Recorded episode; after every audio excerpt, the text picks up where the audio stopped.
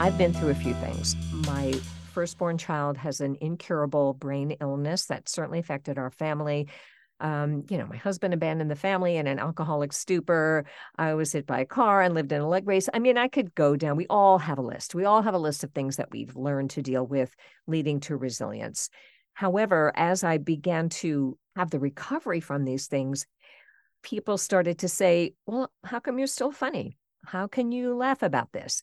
How come you have such positive energy, even though right now you're dealing with this thing?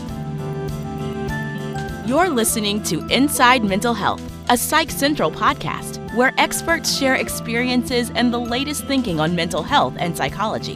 Here's your host, Gabe Howard. Welcome to the podcast, everyone. I'm your host, Gabe Howard, and calling in today we have Randye Kaye. Randye is the best selling author of two books, Ben Behind His Voices and Happier Made Simple. Her goal is to inspire audiences to get human again, connect, create, communicate, so that we can empower each other to live happier, more meaningful lives. Randye, welcome to the podcast. Hi, Gabe. So nice to be here. I am so glad you're here because I've been wanting to ask you for a while what the line in your bio, quote, inspire audiences to get human again, unquote, means. Because after all, aren't we all human? Isn't moodiness, doubt, and fear all part of the human experience just as much as getting happier? Wow, you start right out of the gate with a great question. Um, yes, of course. There's a reason that I didn't name my book Happiness Made Simple. I named it Happier Made Simple because the human experience does include moods and doubts and working out problems and learning from each other and painful lessons and things we wish didn't happen to us. That is all part of the human experience. What I mean when I say inspiring people to get human again is to accept each other as human beings, to value the shared human experience that only happens when we are together, hopefully in person, to have curiosity rather than judgment as much as we can, so that we, to quote one of the habits of highly effective people, we seek first to understand and then to be understood. These are goals to reach for. And nobody's perfect. I am guilty myself of sometimes jumping to a conclusion instead of asking a question, but we're flawed human beings working on it. And you know, no one is an island. We are all connected, sometimes in really visible ways and sometimes in invisible ways. And just, it's really hard to laugh by yourself. It's a lot easier to laugh in a community. While it is easier to laugh in a community, it does seem like so many of our issues are tied to other people, whether it's disagreements with coworkers, family dynamics playing out negatively, or relationships just simply souring. But you do maintain that no one is an island and that there is power in human connection and communication. But isn't there also power in just opting out of the whole thing and avoiding other people? Oh, well, I guess it depends on the kind of power that you want. I I think often of the Twilight Zone. Now, I know that's an old show, but it's always on on some sort of marathon.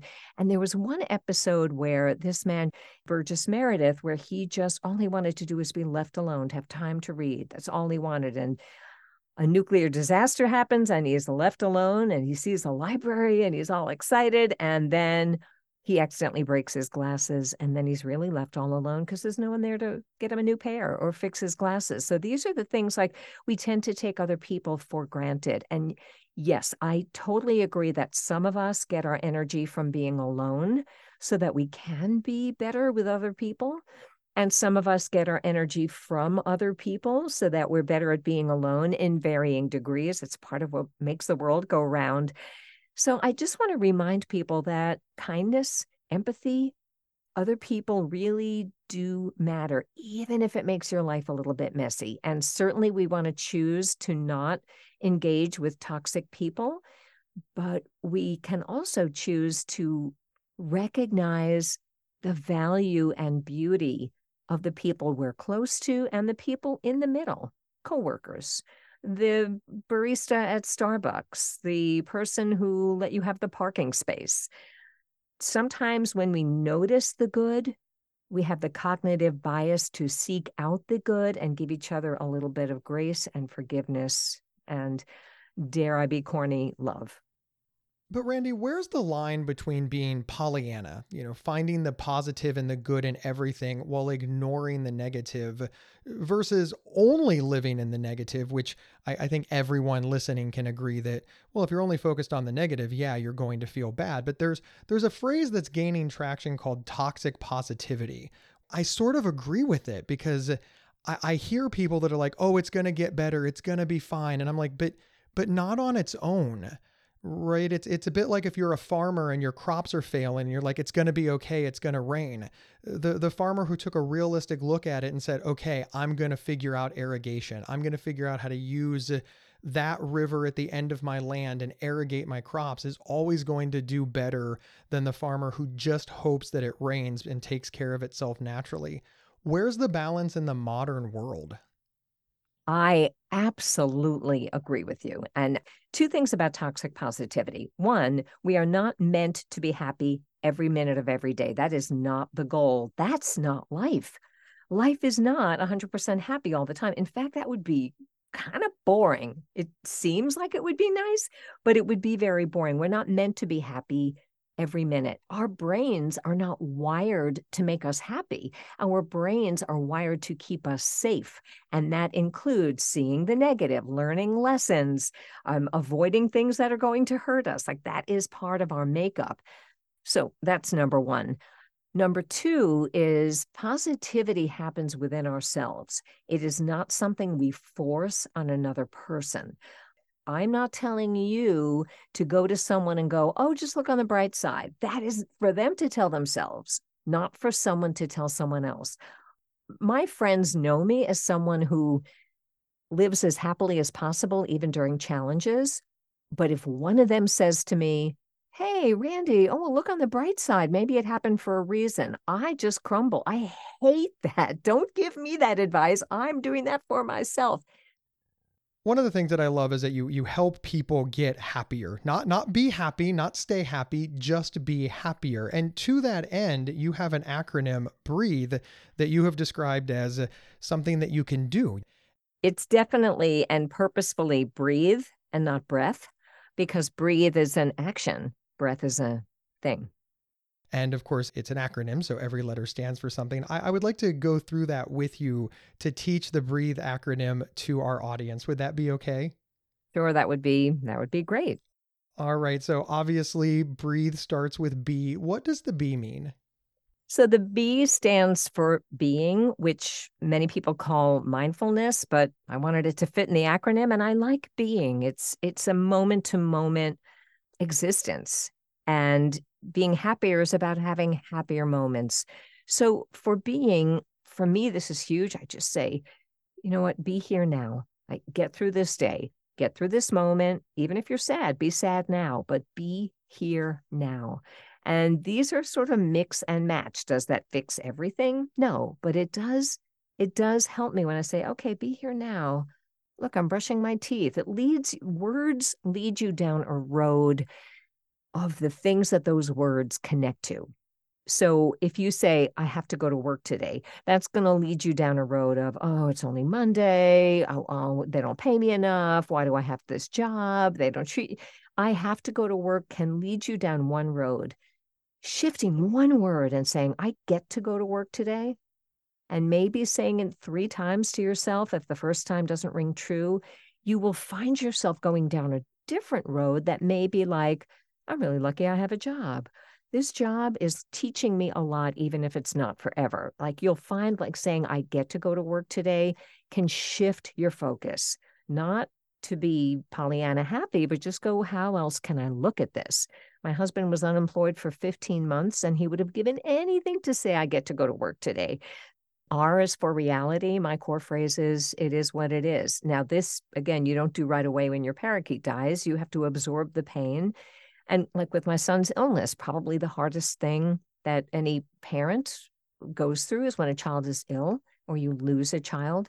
And you would never immediately jump to, oh, well, it is what it is. But I do go to that when I find myself going, why did this have to happen? Poor me. It's not fair. I go, you know, wait a minute. That's not helping.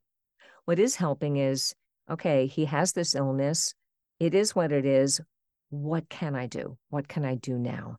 And the other five phrases are like that is just to lead you down a road. E is for engagement, just remembering we're all connected. We're all connected in ways we don't know. Appreciation is a huge one. A for appreciation. I just go, this is good. Or how can this be good? Or maybe eventually this will be good. It depends on the situation. Oh, Randye, thank you so much. All right, we're now at T in the breathe acronym. T is for trust. Trust is kind of trusting the master plan, trusting the universe, trusting God, if you will, whatever you call it, trusting that somehow all will be well, but we don't always have the power to define what well means. H is for humor. It's the piece that, as I was reading up on the, these topics and attending groups and going to webinars, I found that there wasn't a lot of humor in the happiness movement as I was experiencing it. I, I, get that people come to these groups because they are seeking to be happier. And so maybe that's part of the makeup of what I saw. But I didn't see fun and I didn't see humor. And that's part of why we're here together is laughing at the absurdity of life there's a difference between an inconvenience and a tragedy. So, an inconvenience can be funny the next day. A tragedy may never be funny. I never want to paint that. That's different. But if something's inconvenient, like a traffic jam, okay, we can mope about it all day, or we can go, all right, it is what it is. Let me see what I can do. I'm going to call them and let them know I'm late. And now, boy, this is going to make a great story how I was late for my own wedding. Humor is my love language. And I hang out with people who feel the same way. You get theater people together. I'm a theater actor. They're not telling stories about the opening night that went great. They're telling stories about the night the set fell on their head. And the phrase is, Isn't that interesting? Looking at things and going, Oh, my grandson said, Shut up to me. Isn't that interesting? And again, we're not laughing at other people. We are laughing at ourselves or at the absurdity of life to ourselves unless we find a kindred spirit who wants to laugh along with us.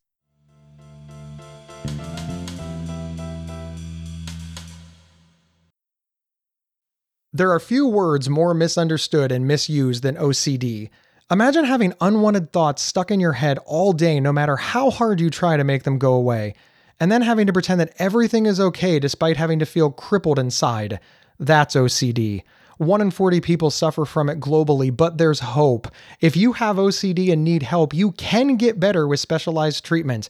NoCD offers effective, affordable, and convenient treatment for OCD and is covered by many major insurance plans. Go to nocd.com to learn more. That's nocd.com. Gabe Howard here to tell you about the Inside Bipolar podcast from Healthline Media. He does the show with me, Dr. Nicole Washington, a board certified psychiatrist. That's right. A guy living with bipolar and a psychiatrist team up to discuss living well with bipolar disorder. Listen now on your favorite podcast player or visit psychcentral.com slash IBP to learn more. Subscribe now so you don't miss out. And we're back with the author of Happier Made Simple, Randye Kaye. And Randye, that brings us to the final letter in the breathe acronym E. And E is for esteem. This has to do with trusting yourself, your strength, the lessons you've learned already, your resilience. Things are going to happen in your life. We do our best to prevent them, but sometimes things happen. We all know it. And I find it helpful to say to myself, you know, I don't know what's going to happen, but whatever happens, I'll handle it somehow, or we will handle it somehow. We'll handle it somehow because we do. I ask people sometimes when I do presentations on mental wellness at work and beyond to write down something they thought they never could survive.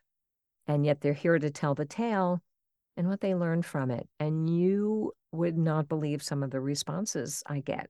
I read them anonymously, but there are people who said, I lost my husband three weeks after my wedding, and it was devastating. Now, what I've learned from it is I can find love again. I am lovable. Uh, you know, there's always lessons in everything and strength in the way we handle things. So that's That's a very long winded answer. But I just want you to see that I'm not advocating toxic positivity. I'm advocating a shift in perspective of what we tell ourselves so that we can be more understanding of others and have the energy to not get stuck when we want to make life changes.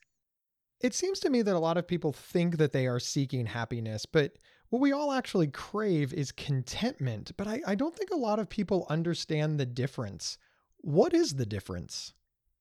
I think that happiness has a reputation of, as you said before, being Pollyanna. Oh, it's all fine. Nothing bothers me. And that's not the goal. The goal is to live life fully. We are put on this earth to live life fully. We don't know happy if we don't know sad. Every yin yang, Jewish Kabbalah, like all of these talk about the balance of life and in the contrasts.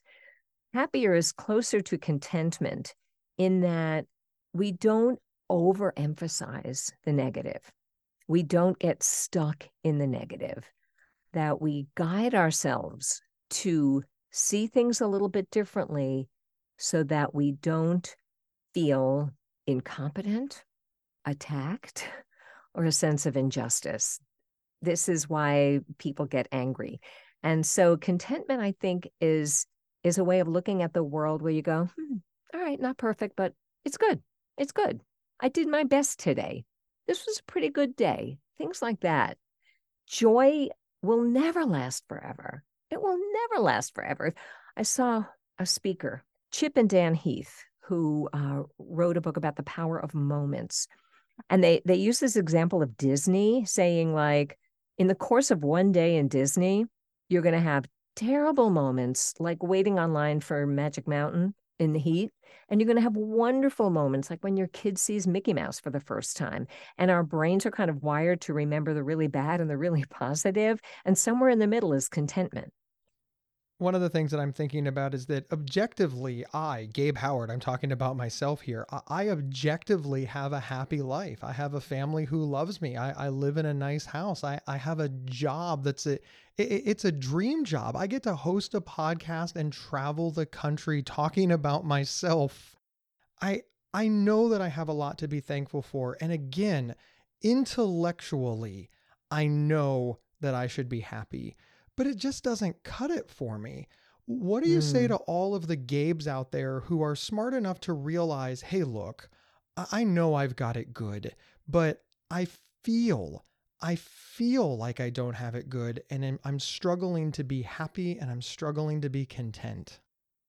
Oh, that's an interesting question.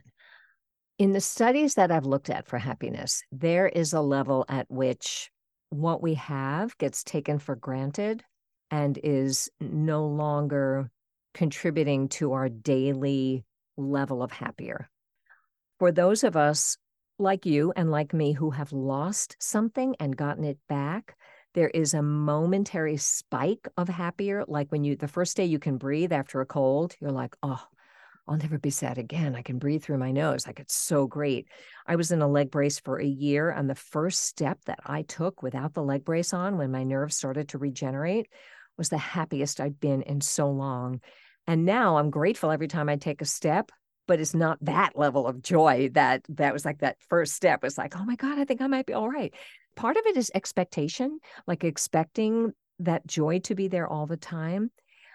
We aren't sad for what we take for granted. We aren't happy when we take things for granted. So it's good to notice them, it's good to count them, but maybe the secret is more in the littler moments in the quieter things that not that are not the basics you know your health your home your family.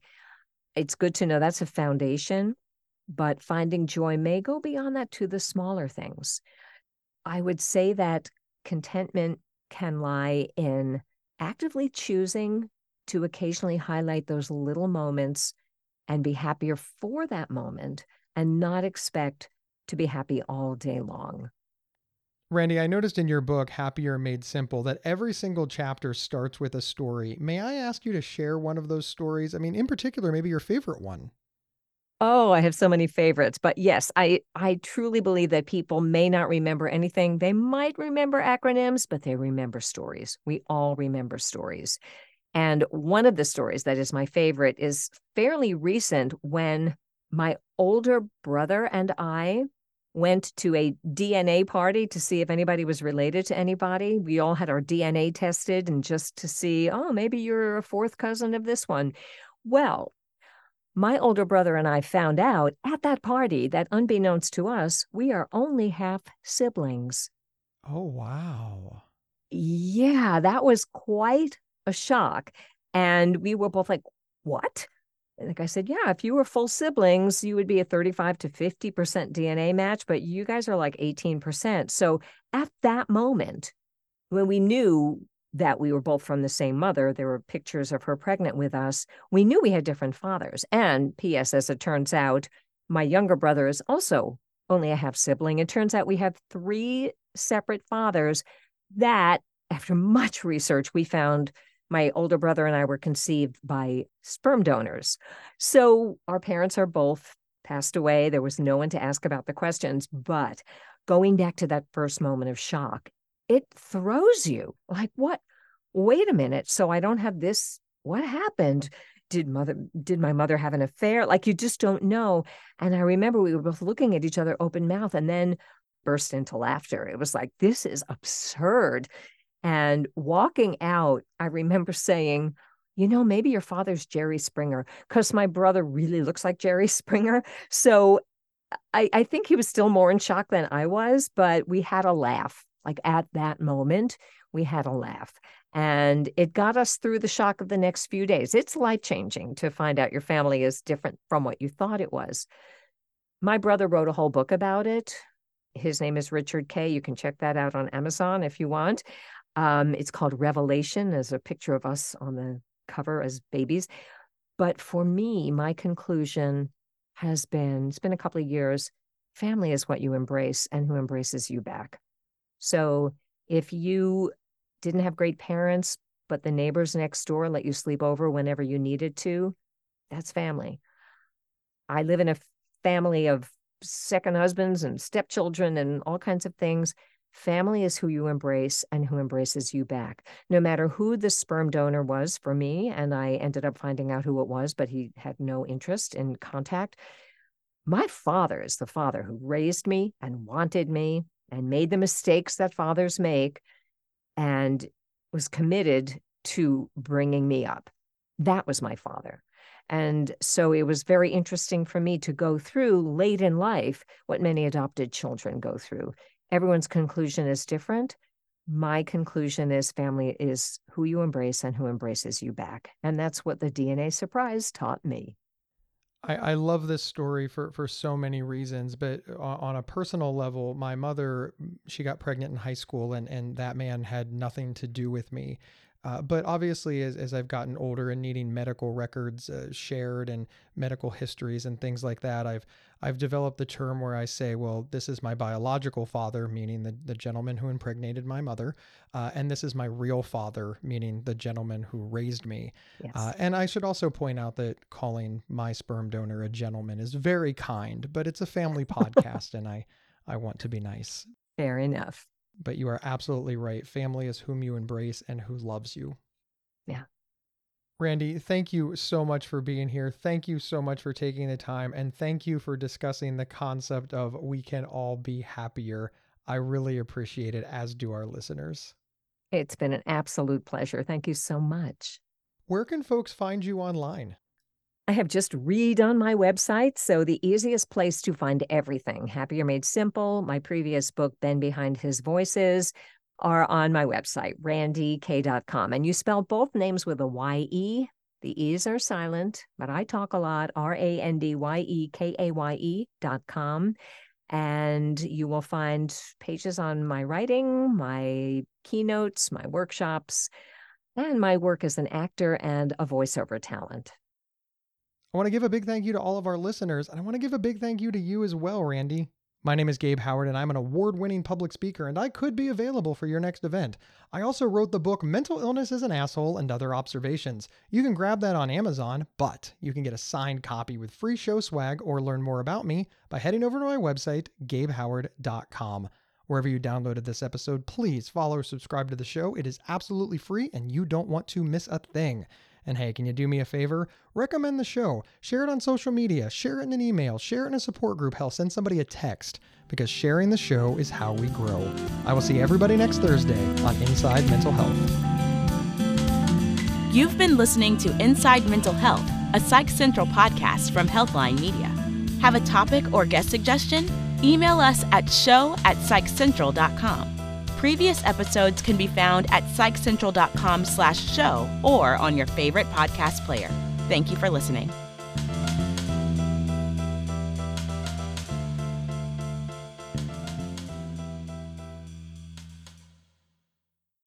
There are few words more misunderstood and misused than OCD. Imagine having unwanted thoughts stuck in your head all day, no matter how hard you try to make them go away, and then having to pretend that everything is okay despite having to feel crippled inside. That's OCD. 1 in 40 people suffer from it globally, but there's hope. If you have OCD and need help, you can get better with specialized treatment. NoCD offers effective, affordable, and convenient treatment for OCD and is covered by many major insurance plans. Go to nocd.com to learn more. That's nocd.com.